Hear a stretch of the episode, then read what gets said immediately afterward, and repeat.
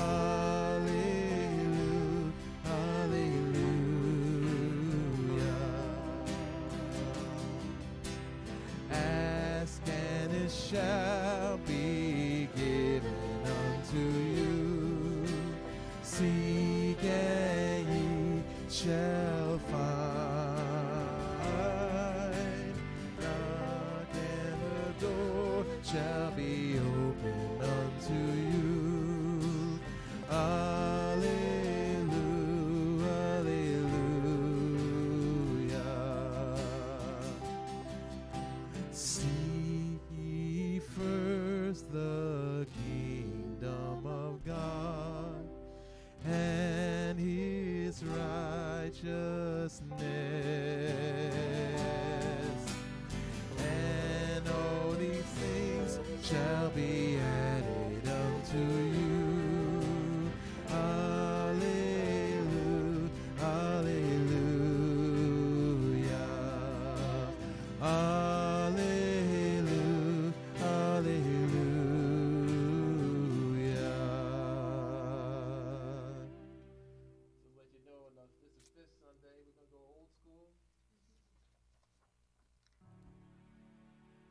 These old songs are milestones. For some of us, these are songs that um, we sang when God delivered us from the world of bondage. Some of these old songs are milestones when God healed someone in our life. They're milestones when we got saved. And sometimes it's good to go back and revisit those ancient milestones and praise God for all that He's brought us through.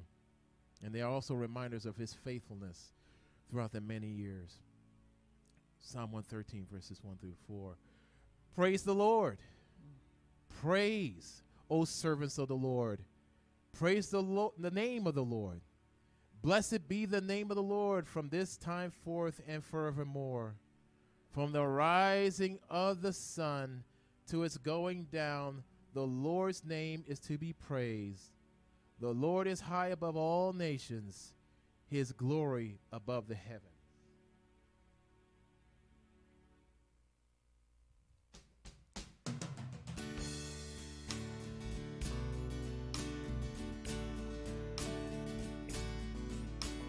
Don't you know it's time to praise the Lord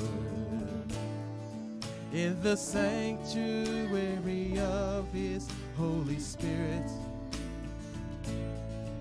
So set your mind on Him and let your praise begin, and the glory of the Lord will fill this place. Praise the Lord.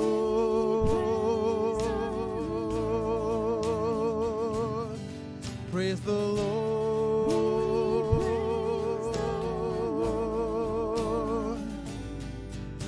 He lives within the praises of his people. He loves to hear us call upon his name. So set your mind on him and let your praise begin. And the glory of the Lord will fill this place. Praise the Lord.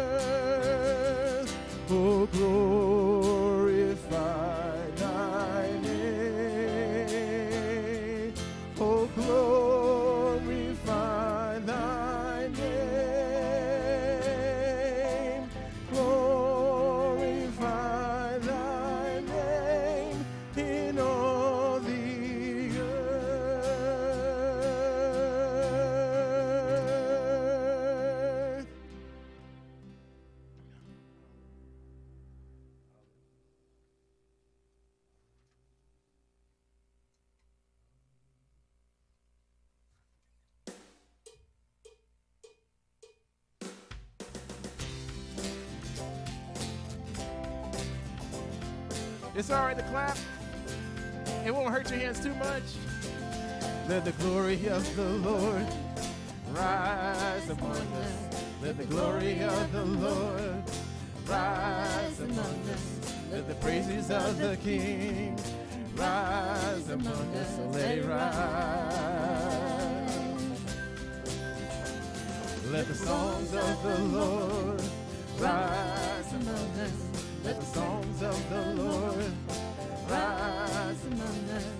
the joy of the King rise among us. Let it rise. Oh, let it rise. Let the glory of the Lord rise among us. Let the glory of the Lord of the King rise among us. Let it rise. Oh. Let the songs of the Lord rise among us. Let the songs of the Lord rise among us. Let the joy of the King rise among us.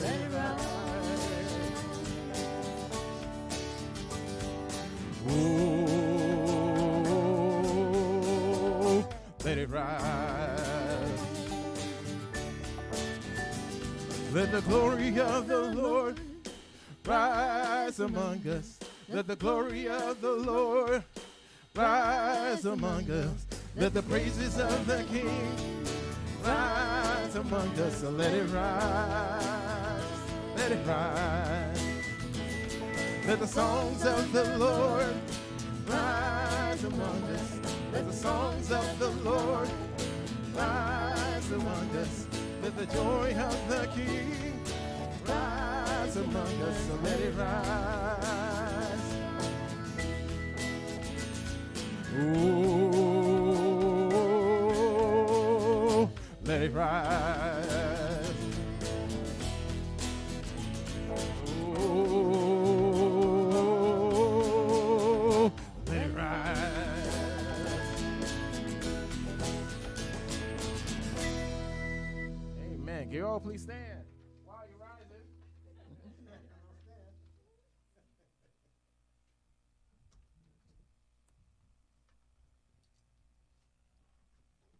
Wasn't that the Falcons motto for a little bit?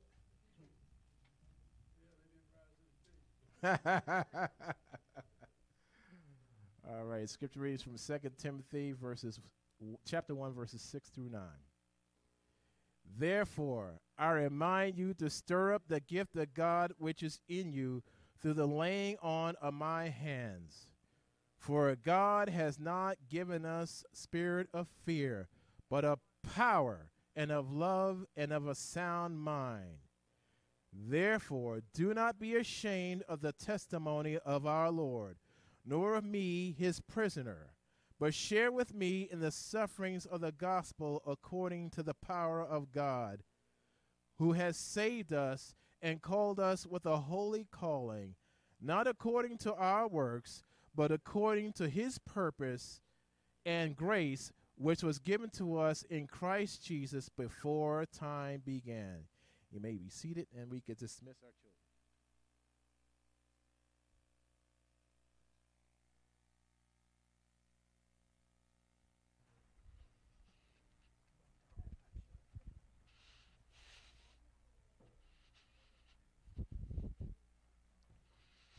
Good morning.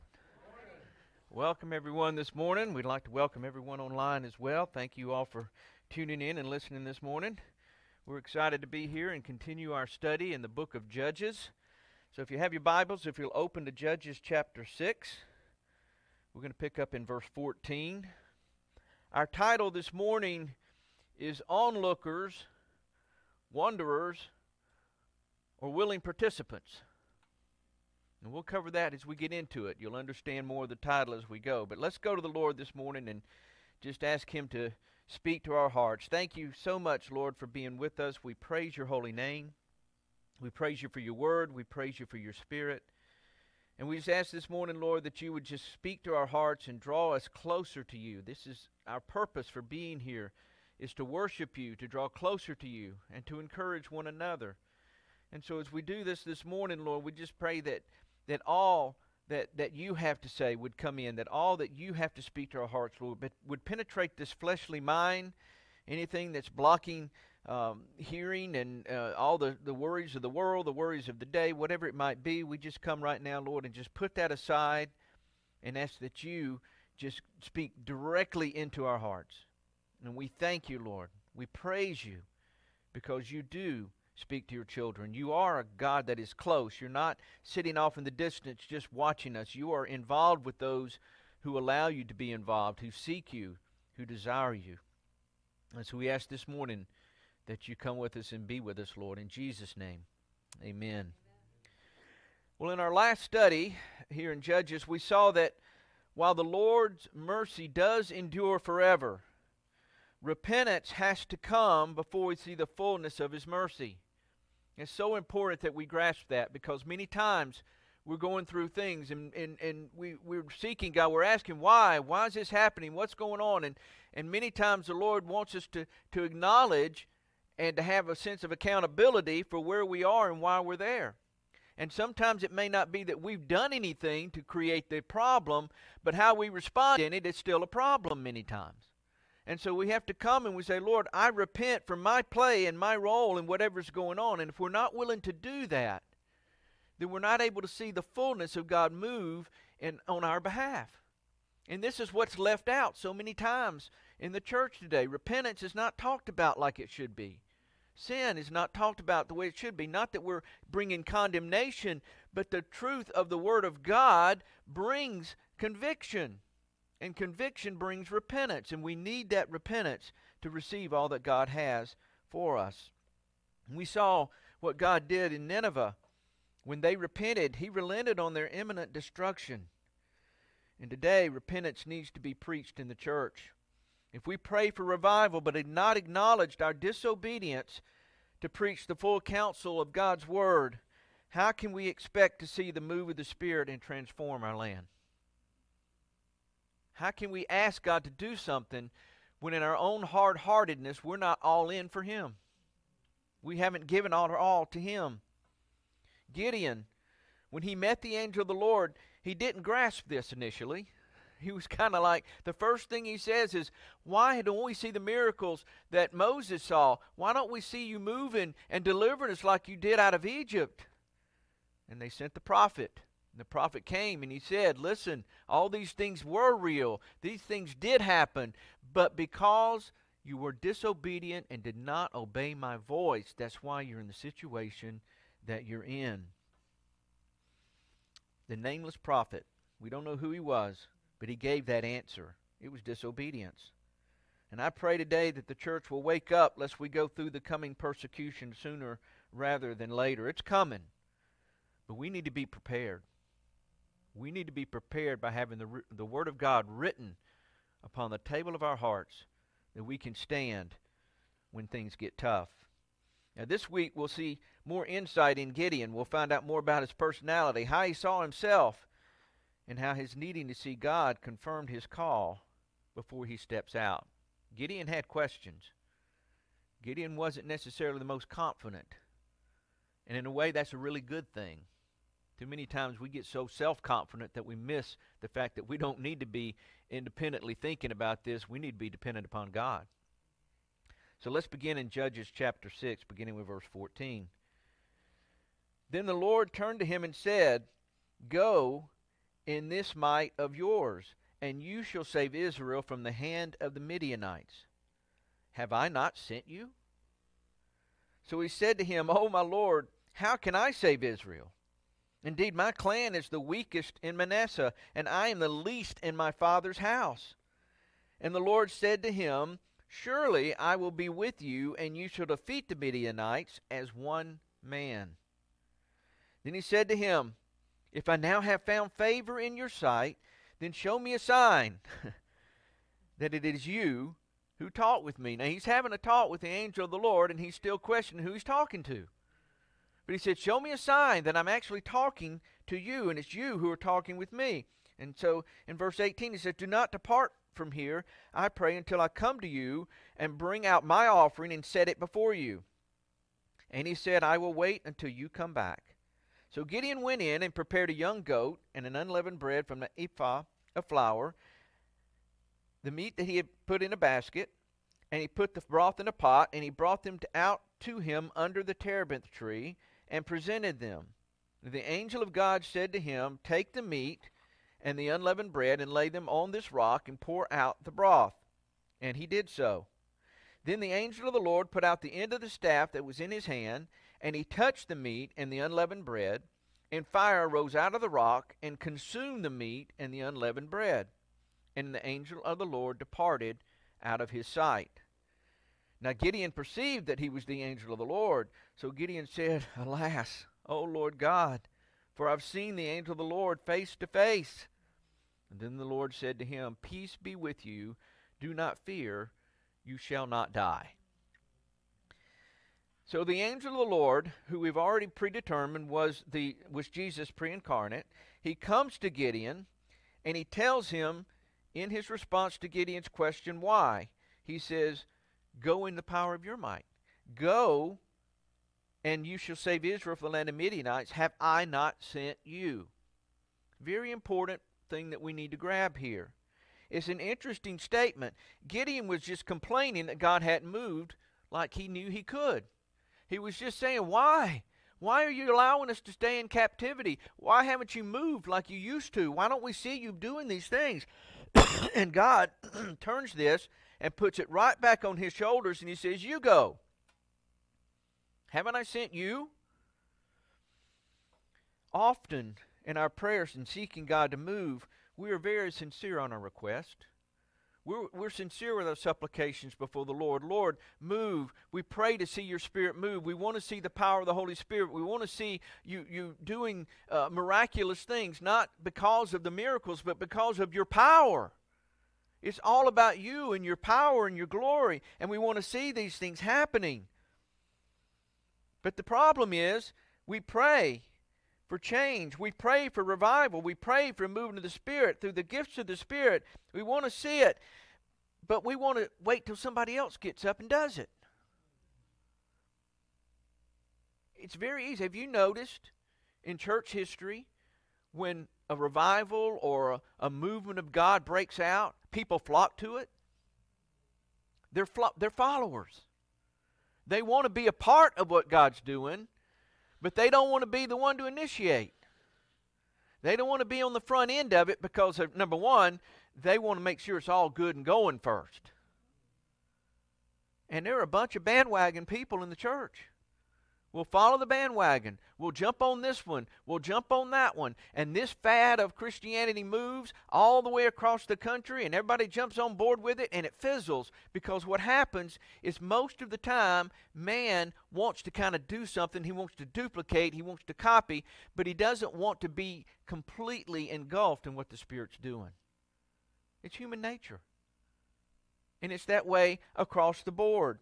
We will be followers when something good's going on I mean, think about it. When a, when a new entertainer comes out, who's the first ones to follow him? I mean, you know, they get on the radio, or not so much anymore. Now it's all on these whatever devices everybody has, and they follow all this stuff. Well, all of a sudden they're a hit. Why? Because somebody somewhere posted something about somebody that everybody else jumped on band with. They all want to hear it. They all want to see it.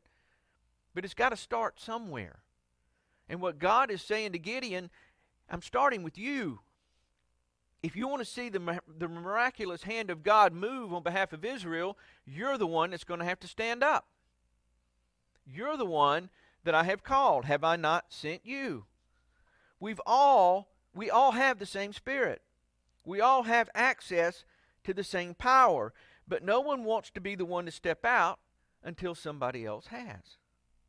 And we see that sometimes, and this is not this is not criticism. I'm just pointing out an observation the times that we've had prayer up front, I can stand there a couple of minutes before anybody gets up, but once one does, others will. Nobody wants to be the first one. They don't want to bring attention to the fact that they got a problem.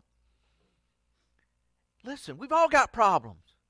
We've all got issues. We've all got concerns. And so we want, when, when, there's a time to pray, come, let's pray. It may be a simple thing, it may be a big thing, but put it before the Lord and don't worry about anybody else. Come on down. If the Lord says come down, come and receive the prayer. But it's not just that, it's now beyond that. It's beyond just receiving the prayer, it's receiving the call. We're living in a nation, we're living in a land where men of God and women of God need to receive the call and say yes and go and say, I don't know what it means, but I'm willing. That's all he wants.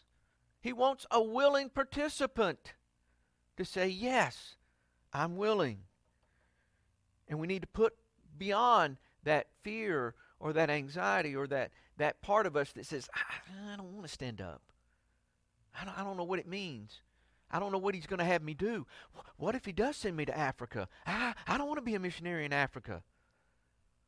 Well, if he wants you to go to Africa, let me give you a little little little tidbit here. He will give you desire.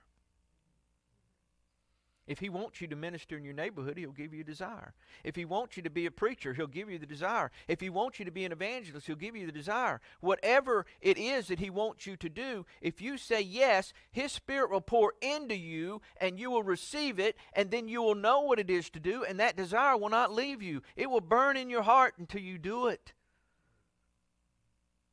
But we have to come to this place of saying, Yes, I will go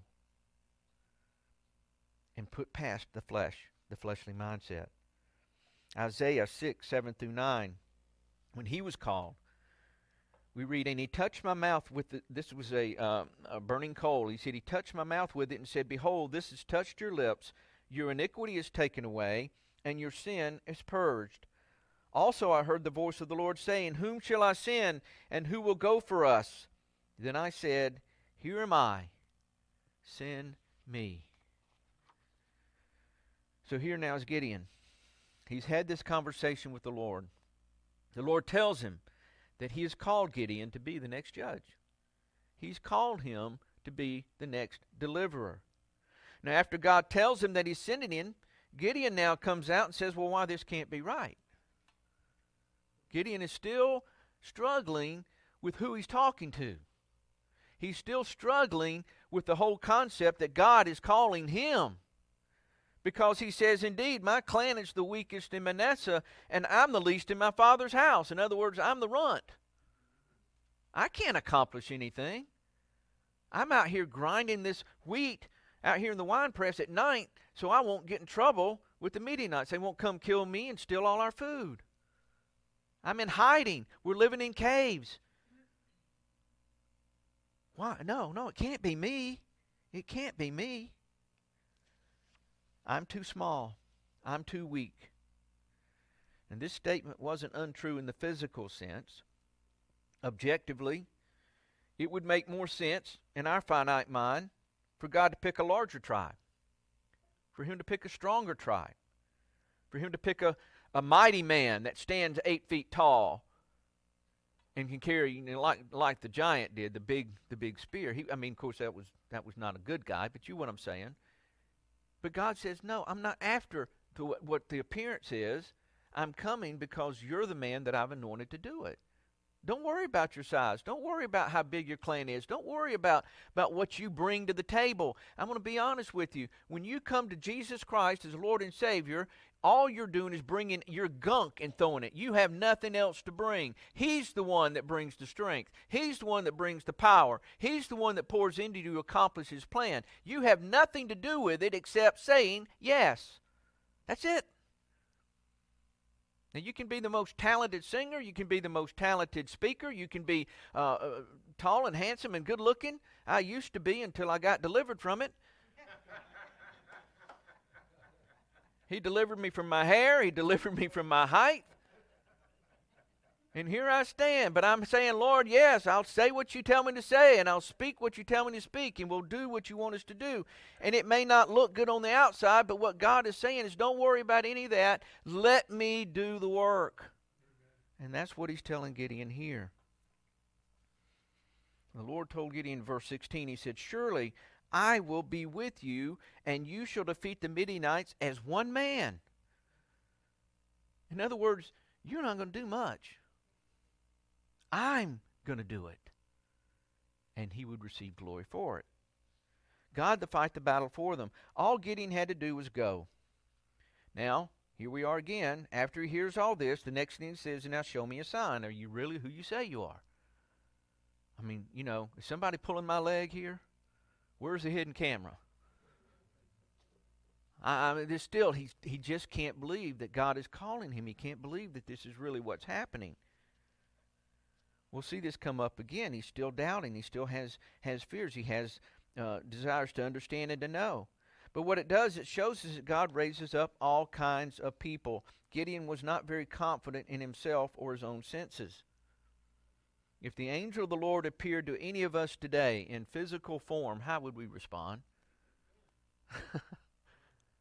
Is that really you, God? I mean, you just poof, he, you know, in fire, you know how, how, like the Mount of Transfiguration. If he showed up looking like that, and he's called your name and said, I've called you to go forth, how would we respond? Show me a sign. Uh, I just did. but this is how, how we kind of look at things. Would we say yes immediately, or would we need this sign? And God was very patient with Gideon.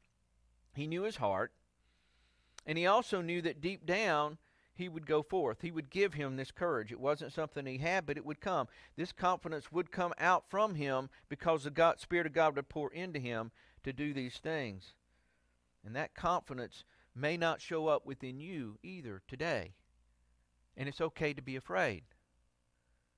But when you put that fear in the hand of God and you do not let that fear drive your decision of serving Him, He then will pour into you all that you need and the power that He has to accomplish what needs to be accomplished.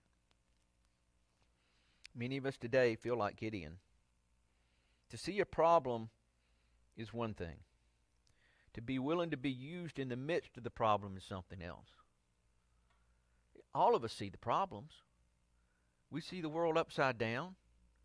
We see things happening around us that are just completely mind boggling. How can they change the definitions of this? How can they do this? How, how's all this going on around us? We see the problem, and the problem is sin. But do we want to be a, an effective part of the solution? The only way to be an effective part of the solution is to get beyond the fact that there's a problem and say, God, use me any way you choose to be a part of the solution. It's you're the solution. I want to shout the name of Jesus. I want to be out doing what you want me to do, reflecting the light. We are the light. We need to be letting that light shine. So we need to say yes instead of hiring back, say, wait till somebody else comes along because they'll do it better anyway. I don't have this. I don't have that. I'm not this. I'm not that. And God says, You're right. You're not any of those things, but anybody else doesn't have me because I'm calling you. And we have to say yes. We have to be prepared to move forward. The only way to get past ourselves is to come to the place where we realize it's not about us to begin with. It's all about Jesus. It's all about His strength, His Spirit, His power.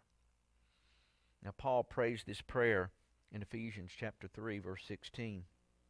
He says that God would grant you, speaking to the church, according to the riches of his glory, to be strengthened with might through his Spirit in the inner man. To be strengthened with his might, strengthened with his might through the Spirit in the inner man. Now, this is a transformation. This is a transformation from the fleshly mindset to the spiritual mindset. It's a transformation from I can't do this and I can't do that to I'm willing to do whatever because you're the one giving me the inner strength to do it. It's denying yourself. It's accepting the fact that you don't have the power, but not staying in that place. We have to get beyond this place to where we realize, mean, we have to come to it initially to say, I am really nothing. I don't bring anything to the table. I'm coming a sinner. I'm coming, putting myself at the altar of God and, re- and, and receiving in full the love of Jesus. It brings me back to the Father. We come to that place. But once we've done that, that is the beginning. We talked about this yesterday briefly, and we talked about it um, in our Tuesday Bible study. The thing that we're, that, that we're really looking at is, is that we have to move beyond the prayer. The prayer is the beginning of your relationship with Jesus Christ. Today in the church, many say the prayer is the end. They don't say it, but they, they act like it. Oh, I've prayed that prayer. Now I'm going to go live my life. I can do whatever I want to now because I've got my insurance card checked. That's not the be- that's not the end. That's the beginning. And so now we say, okay, Lord, I receive you. I trust in you. I believe in you. I give you my heart. I give you all that I am. Now what's next? And he begins to take you into his word. And it should be that the church surrounds this individual and disciples him in the word and in the spirit and brings him closer to Jesus. And he is able to grow and grow and grow. And then he can say, Here I am, send me. This is supposed to be how the church operates. It's supposed to be how we do. It's supposed to be discipleship, not just getting as many people to pray a prayer as you can. Now you won't you won't always see an altar call here. I don't end every Sunday with if you don't know Jesus, you need to pray this prayer. I don't do that. And here's why. If the Holy Spirit tells me to, I will. If I really get this conviction that I know that somebody needs to hear this. But here's the thing Am I saving you by what I say? Am I drawing you and doing anything because of what I do? It's the power of the Holy Spirit. It's the Word of God. And if it's not convicting the heart, me standing down here and saying, come down and pray a prayer is not going to change anything. If the best, it would get somebody in an emotional state to come and pray an emotional prayer and then move on with their life and not have any life change at all. That's not my heart here. I do not want to have somebody pretend or think that they've done something that's going to save their soul from an eternal damnation because I've emotionally got them charged up. It's a conviction of the Holy Spirit. It's His role, it's His job. All I'm here to do is to teach you the Word, to show you the Word, and let the Holy Spirit bring it to life in you because the Word is a living Word. And then I want you to go and read it for yourself. And I want you to study. And I want you to come back and we can engage and we can talk. And I want to encourage people to surround people and pray with them and encourage them in the Word. In Colossians 1 10 through 12 says, That you may walk worthy of the Lord, fully pleasing Him, being fruitful in every good work and increasing in the knowledge of God, strengthened with all might according to his glorious power, for all patience and long suffering with joy, giving thanks to the Father who has qualified us. Who has qualified us? God has qualified us. The Father has qualified us to be partakers of the inheritance of the saints in the light. You're not qualified without Jesus. Once Jesus enters your heart, once you've received him in full, you are now qualified as a child of God, and you're now qualified to be used by God. And I can tell you the truth. There are many that receive Jesus and are more fired up and have more zeal and more more more desire to go out and speak the word even though they know nothing except Jesus saved them and Jesus is real and they now have a relationship with him, that's what they have. That's all they've got. Versus a seasoned pew sitter who has heard the word for the last 50 years and does not act upon it, but just sits there. Church won't save you. The building won't save you. The chair won't save you. The coming and going won't save you. You have to have a relationship with Jesus Christ. And this is where our confidence is found. It's Christ in us. Christ living through us. Galatians 2:20 I have been crucified with Christ. It is no longer I who live, but Christ lives in me, and the life which I now live in the flesh, I live by faith in the Son of God, who loved me and gave himself for me. This takes pressure off. It, it really does. It takes the pressure off. There's no works involved here. There's no having to be prepared as far as physically. There's no no having to be ready before God will send you. God will prepare you. God will make you ready. You don't have to ready yourself. And knowing when he calls us, he himself will be doing the work. We just need to be willing vessels and say, "Here I am. Send me." Now Gideon needed assurance. So this is the first of three signs. First, is this really you, Lord? Wait here while I go and prepare this offering and bring it back. The Lord waited. And after he brought the fire from the rock and the offering was laid upon, Gideon believes, but now he's afraid. He's afraid he's going to die. Now he realizes who he's been talking to. And you know, according to Scripture, you can't see God's face face to face. Well, he's thinking, now I've seen God face to face, I'm going to die. That's really what he was feeling, what he was thinking. It, but that's not what this was about. In Exodus 33 18 through 23, I'm sure Gideon was thinking of this history. He was thinking about what Moses had said when he asked God to show him his glory. In verse 18 of Exodus 33, it says, And Moses said, Please show me your glory. Then he said, I will make all my goodness, is God, pass before you, and I will proclaim the name of the Lord before you. I will be gracious to whom I will be gracious, and I will have compassion on whom I will have compassion. But he said, You cannot see my face, for no man shall see me and live. And the Lord said, Here's a place by me, and you shall stand on the rock. And so it shall be, while my glory passes by, that will put you in the cleft of the rock. And I will cover you with my hand while I pass. Then I will take away my hand, and you shall see my back, but my face shall not be seen. Now, one thing this tells us in this passage is that there's God the Father, and then there's God the Son, as we're seeing here. And the pre incarnate Jesus came and met him face to face. He was seeing a being. He was seeing God, but he was not seeing God the Father. He was not seeing the holy God because he couldn't look upon him and live. But he was able to see this. And it tells us this, this right here breaks apart and gives us two parts of the Trinity when we're looking at it in that perspective. When Jesus came as man, he also came as God. And when he was born as the baby and he grew up, everyone could look upon him. Everyone could look upon him and live. So the Lord spoke to Gideon here and he told him, Peace be with you. Do not fear. You shall not die.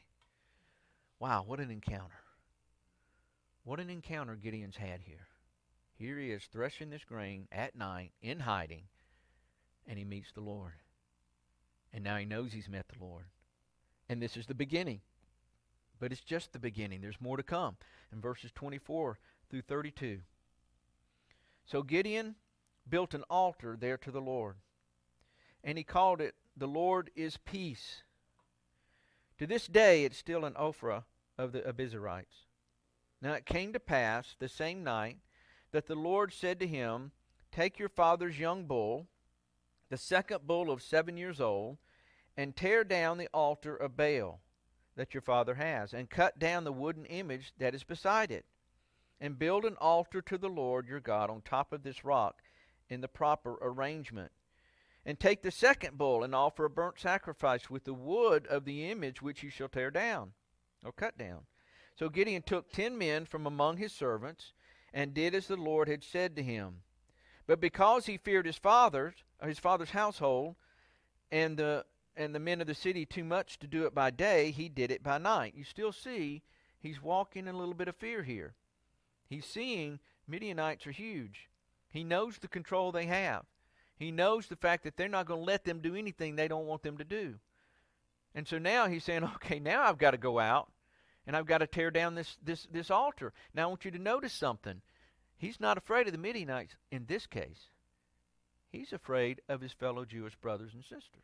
He's afraid of the fact that they're going to come after him. What does that t- what does that show us? It shows us that Israel has again fallen into worshiping these false gods. They're worshiping Baal. Israel is worshiping Baal. And so he's like, okay, I'm afraid to, to do my grain because of Midianites. Now I'm afraid to do what God tells me to do here because of all my brothers, my people. They're going to come after me. They're already separated from God and following these false gods. So he did it by night. Picking up in verse 28 And when the men of the city arose early in the morning, there was the altar of Baal torn down, and the wooden image that was beside it was cut down. And the second bull was being offered on the altar which had been built. So they said to one another, Who has done this thing? And when they inquired and asked, they said, Gideon, the son of Joash, has done this thing. Then the men of the city said to Joash, Bring out your son that he may die, because he has torn down the altar of Baal, and because he has cut down the wooden image that was beside it. But Joash said to all who stood against him, Would you plead for Baal? Would you save him? Let the one who would plead for him be put to death by morning.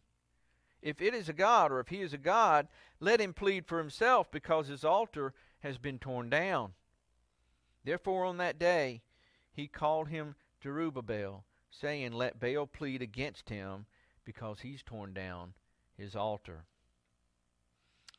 So we see Gideon now is moving forward in the call that God has called him to do. He still has some fear. He does what he told he was told to do. He got the bull.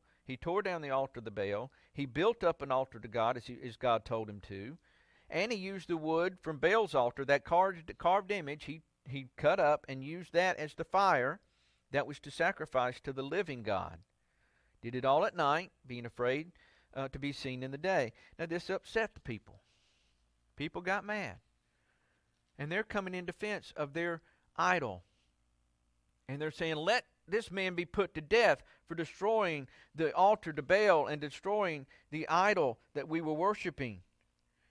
Now, I do want to go back a minute because this, this was evidently set up pretty close to Joash. Joash was aware of this idol, he was aware of this altar, and probably himself, whether he worshiped on it, we don't know, but he didn't have a problem with it. He was there and he allowed it to happen. But here we go. It says, Joash, I think the Spirit spoke through him. He said, No, I'm not handing you over my son. Let Baal plead for himself. He's truly, if he's really a God, let him defend himself. Let him come and take my son. Let him do what he needs to do. But I think deep down Joash knew this was no God at all. And he said, No, I'm not going to do it. Let him plead for himself. Why do men have to defend their God? And let me interject this for us as believers. We do not have to defend Jesus Christ. He is his own defense. His word is his own defense.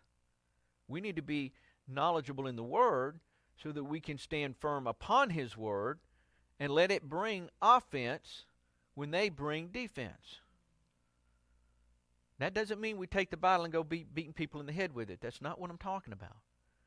In love, in kindness, in gentleness, in the fruits of the Spirit, you take the Word of God and you speak truth. If someone gets mad, that's the Word of God itself bringing that anger to that, the surface. Now, how they deal with it is between them and God.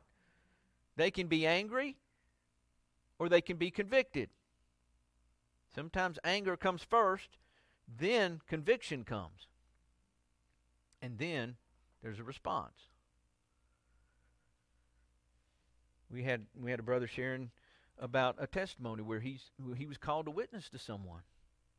I'll let he's not he's well I'll just let him share the full story. But basically, he goes and he asks God to say, you know, Lord, who do you want me to speak to? How can I speak to? And where do you want me to speak? And he, he and and there's an individual that he believes the Lord has him go to, and he goes up and he talks to this person and says, Hey, can I talk to you about something? The first thing that God does is get defensive and say, This is about God or religion. I don't want any part of it. I'm here to do something else. I don't want any part of this.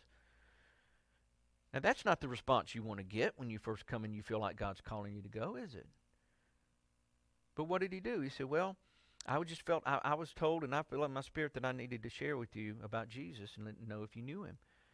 And so he said, But I'll go back and I'll just be over here. You know, I just felt like I needed to talk to you. And, and a few minutes later, you know, the guy came over to him and asked him, Who was it that sent you? Who was it that told you?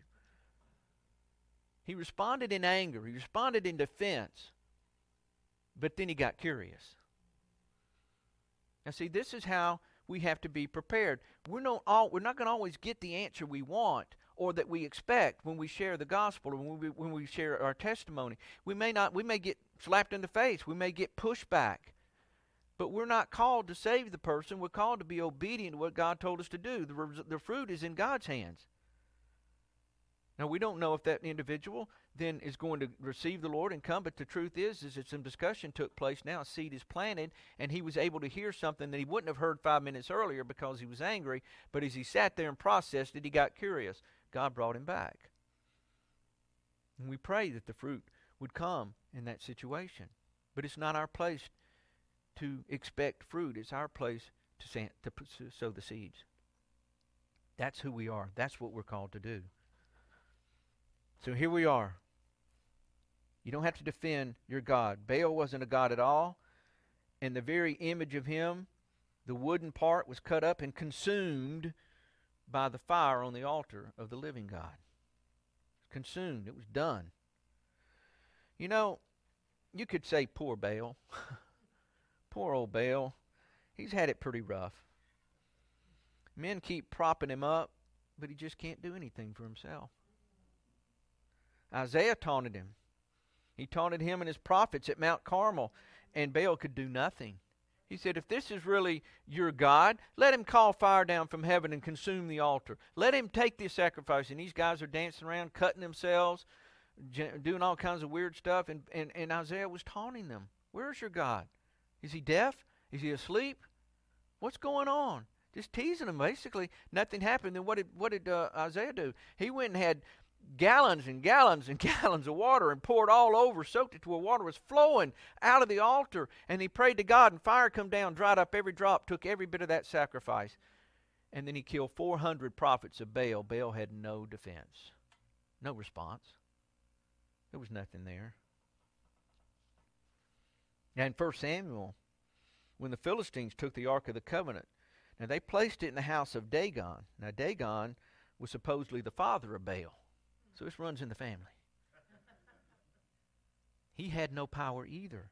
When they put the ark in with that idol, what happened? Well, let's read about it. 1 Samuel 5, 1 through 4. Then the Philistines took the ark of God and brought it from Ebenezer to Ashdod. And when the Philistines took the ark of God, they brought it into the house of Dagon, and, it, he, and set it by Dagon. And when the people of Ashdod rose early in the morning, there was Dagon fallen on his face to the earth before the ark of the Lord. So they took Dagon and set it back up. Again, always propping him up. They put him in his place. When they arose early the next morning, there was Dagon fallen on his face to the ground before the ark of the Lord. The head of Dagon and both the palms of its hands were broken off in the threshold. Only Dagon's torso was left of it. The living God is a living God. An idol is nothing. And this is a key point for us today. All these false gods that are among us today, they're still among us. We still have Baal. We still have Ashtoreth. We still have uh, Moloch. We still have these gods. Now, they're under different names. We don't call them that, as we talked about this a few weeks back. They're all under different movements. They have these movements in our culture that are coming across, and these gods are in the forefront. They're just not spoken of as who they are. And so they are nothing in comparison to the living God. They can't stand before the true living God. All we have to do is stand with Jesus. We stand with him and upon his word and obey what he calls us to do. We don't have to defend Jesus. He didn't defend himself when he went to the cross, didn't speak a word. Why? Because he didn't have to. He was obeying the Father's will. That's what he was called to do. He's alive and well. Jesus needs no defense. Now, we, like Gideon, could ask, why hasn't he broken down these idols and these movements that have swept our country and are taking over? Why are these things happening when we see the abortion of Moloch and we see all these other movements of evil in the country, sexual sin of Ashtoreth and Baal? All of these things moving around us. Why has he not destroyed these or broken down these idols? Why are they still here? We can say the same thing that Gideon asked. I believe in part it's because the church hasn't even recognized that these gods are among us anymore. We've gone to sleep. We're not acknowledging that these things are demonic. And they are demonic and we haven't stood upon the Word of God to expose them. And we also have to look at God's timeline. All things are heading up to His return, and things are going to get bad. So I don't know His timeline. I don't know what He's going to do as far as is He going to relent from the imminent destruction of this land? Is He going to relent from what's going on around us or, or raise up prophets and, and teachers and evangelists to go out and speak the word. We need to be doing that no matter what. But what God does is, is up to him. Jonah didn't like it. Jonah didn't want to go preach to Nineveh because he hated Nineveh. We're not to hate the world. We're to hate the sin in the world, and we're supposed to go out and minister and, and let the light shine on all those who would receive that are in the world. These sinners are out there. They're all there. we we were of them. And so now we have to come and say, okay, God, but your grace, I would be there too. Who's to know which one's going to get saved and which one's not? I mean, it could be a top leader in the country that accepts Jesus Christ. You look at that, and yeah, I'd kind of giggle too. I, I could not see that happening. But who am I to say it can't happen? Are we to just roll over and say it's gone, it's over, it's done, we have no say in it? Well, we don't really have a say, but we have a pray. and we can pray and then we can do what God calls us to do. And it could be a spark in one community that the Holy Spirit could revive the church and transform the church. I like transform better than revive. I don't want to be revived to what I was. I want to be transformed to what He wants me to be. And then He transforms one small group, and that group grows. The next thing you know, it moves. And I'm not talking about a fad, I'm talking about the power of the Holy Spirit. I'm not talking about a program. I'm not talking about a ritual. I'm not talking about a you do this, this, this, and this is your result. That's not what I'm saying. I'm saying each one, each believer, get on their knees before the Lord, repent for their sin, repent for the sin of, of the nation, repent for the church, because the church has gone to sleep. And then we say, okay, Lord, here we are. Send us. Now, there is still something here we can think about. Maybe God does want to raise up another Gideon.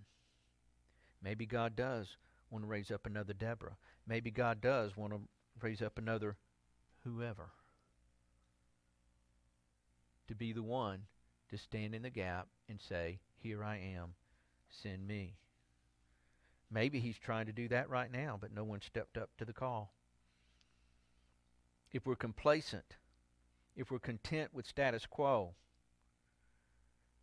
and we say we want revival, but we only want to see it. That's not really praying for revival, is it? Who's the church? You are. I am.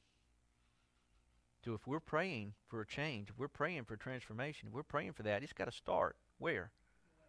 Right here. This is where it starts not waiting for it to happen over there. It's got to start here. And it's been said before you can either watch what happens, be a part of what happens, or wonder what happened. Where do we want to find ourselves? He's looking for willing vessels. He's looking for those to accomplish his plans. Are you an onlooker? Are you a wonderer? Are you a willing participant? That's the challenge that the church has to ask themselves today. That's the place that we've got to come. And we have to be honest. God is not going to force you to do anything. He's not going to twist your arm and say, You're going, and that's the end of it. Now, He may that may be his plan that you're going and that's the end of it. But he's going to get you to the place where you receive it. Again, going back to Jonah. Jonah, go preach to Nineveh. I ain't going. Take off. Well, I personally don't want to wake up in whale or fish vomit. It's nasty, just nasty thinking about it. Vomited up on the beach, covered in seaweed and fish acid. I bet he was bleached white.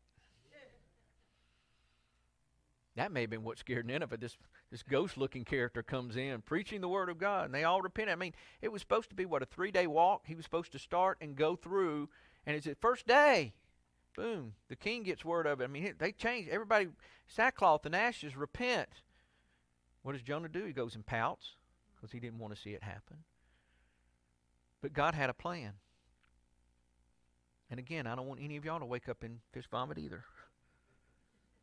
I'm, all I'm saying is that God is not going to force you, but He's going to call you. He already has. He's called us to be His church. He's called us to be vessels that He wants to use. He's called us to be the temple of the Holy Spirit. The Holy Spirit dwells within you. What does that really mean? Think about it.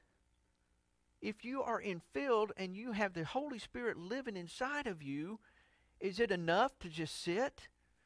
When you know the Holy Spirit has stuff He wants you to do, He, he didn't just come to sit there so He could collect dust.